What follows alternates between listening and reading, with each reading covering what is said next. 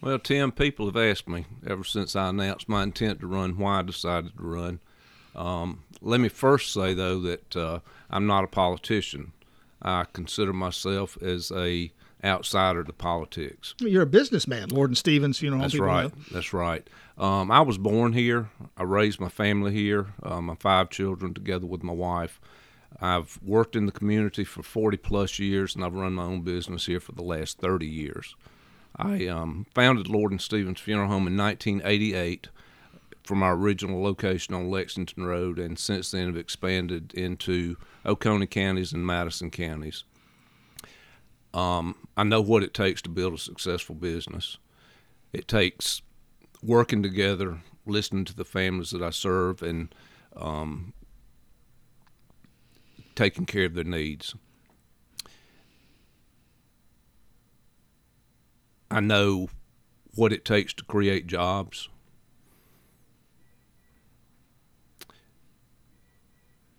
I know what it takes to make payroll.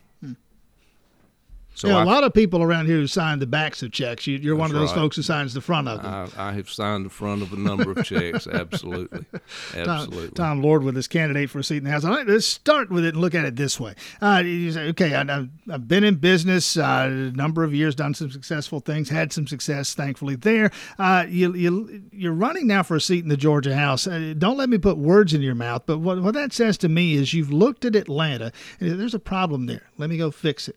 If Right. that's true, what's the problem, and what are you going to do to fix it? Right. There is a problem. Um, we, sorry. We need to need to listen to our our constituents, talk to the citizens of our county, and reach solutions that need to be reached for some of the problems that we are having. Um, one of the problems that I'm hearing most often for our community is transportation.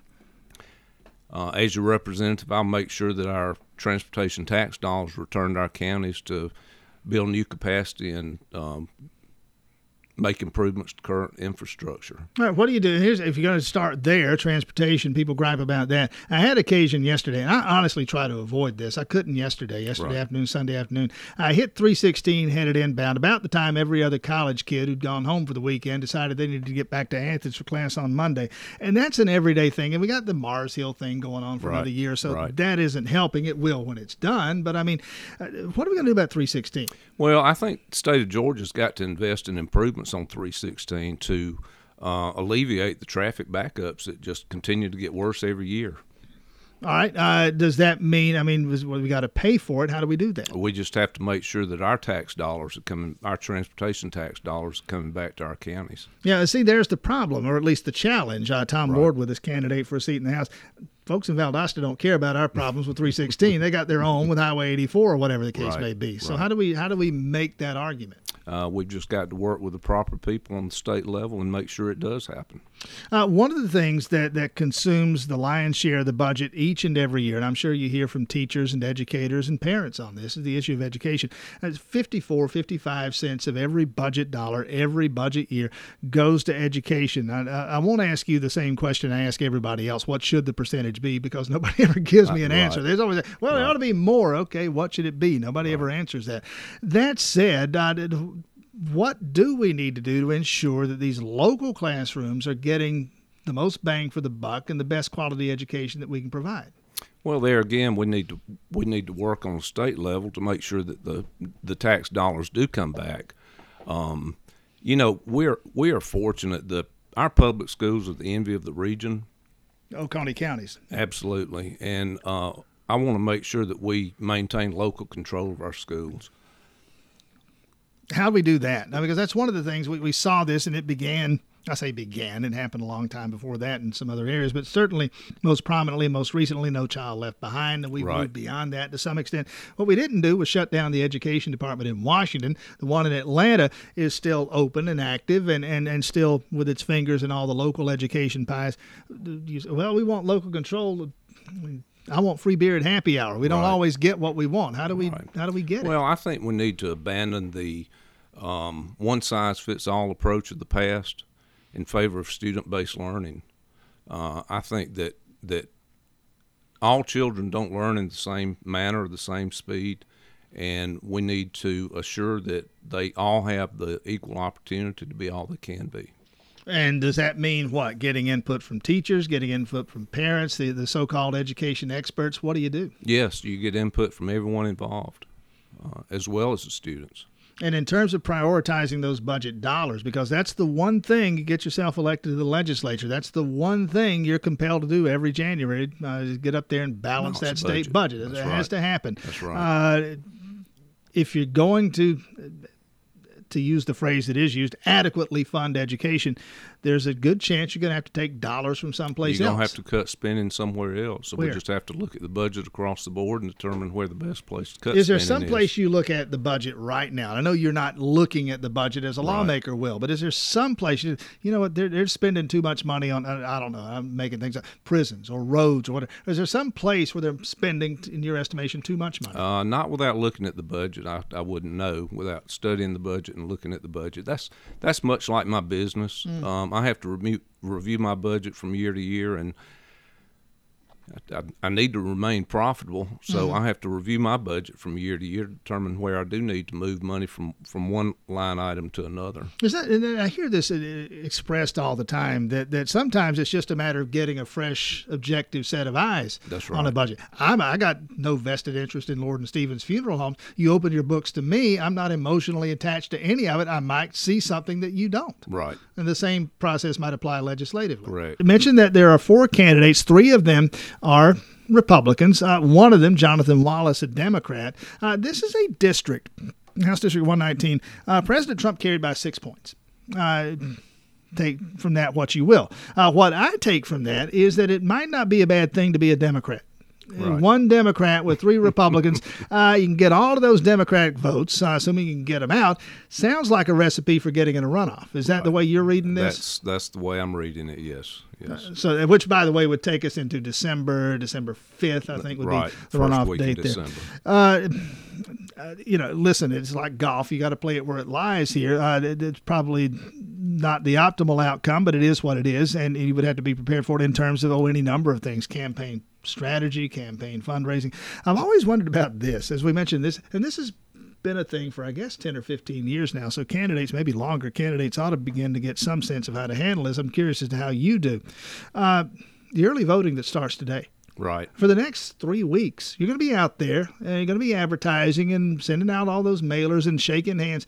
You're going to be running into people who've already voted. Right. You're, Uh, you're correct. How, uh, how do you process that? Well, what we, do you do we, with that? Mm-hmm. we started early, letting people know about early voting. Made phone calls, uh, had forums. Uh, uh, so we started early, letting people know about the early voting, trying to get our n- name out there. Um, you know, when I started this, uh, I looked at the.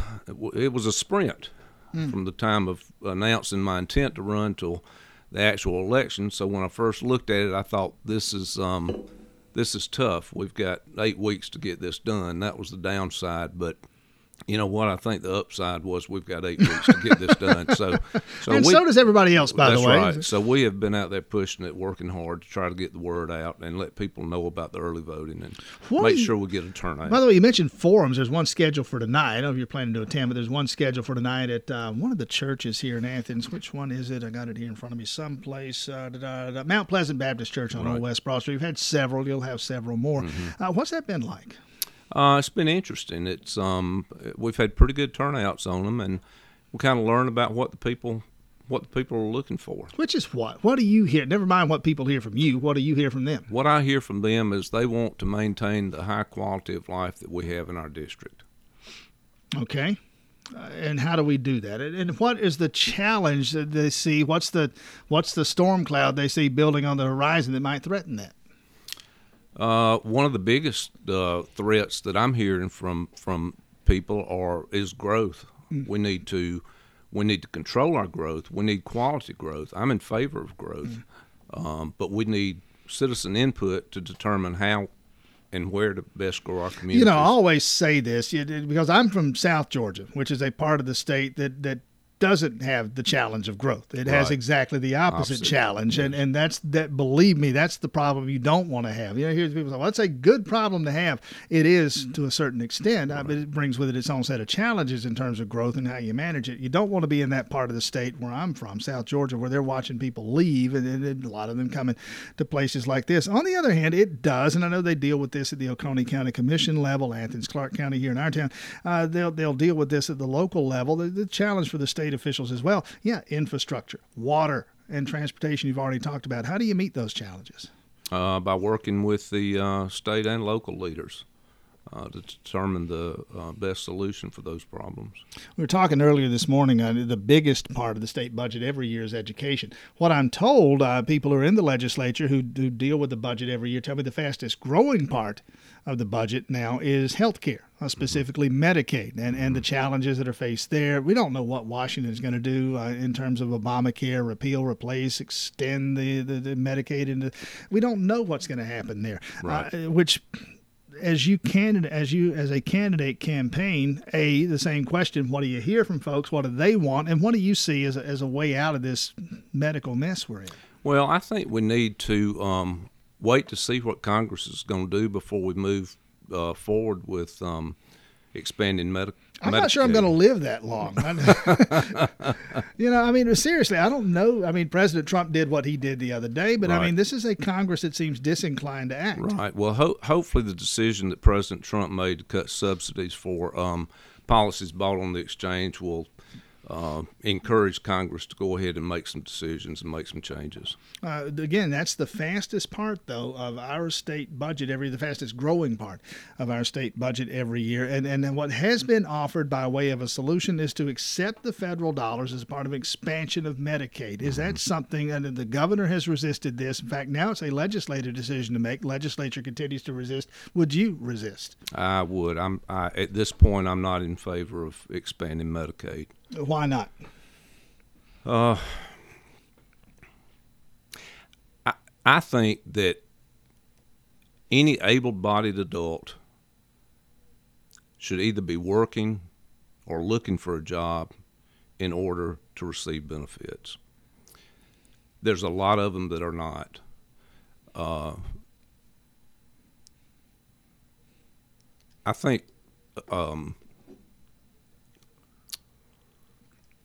I think aid should be temporary and not a lifestyle. You hear the arguments, though, that people will make. Well, we're going to lose, especially rural hospitals. We're going to lose rural hospitals, uh, and, and then some will say we've already had some closed because of the failure to accept the Medicaid expansion. Which, by the way, is not.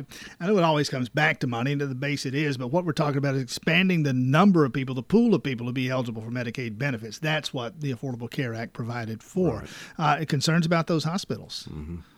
Do you have those? Share those concerns? Uh, you know, I, I, I have not been able to study those concerns quite so much, so I hate to comment on something that I'm not that versed in. Uh, you mentioned the family and the five kids and the business. I mean, one of the things that happens to people, especially when they get elected, never mind campaigning for this, you, you mess around and get yourself elected, you find out what you're in for. You become the dog that caught the car at that point. Still going to try to run your business, still have a family, obviously.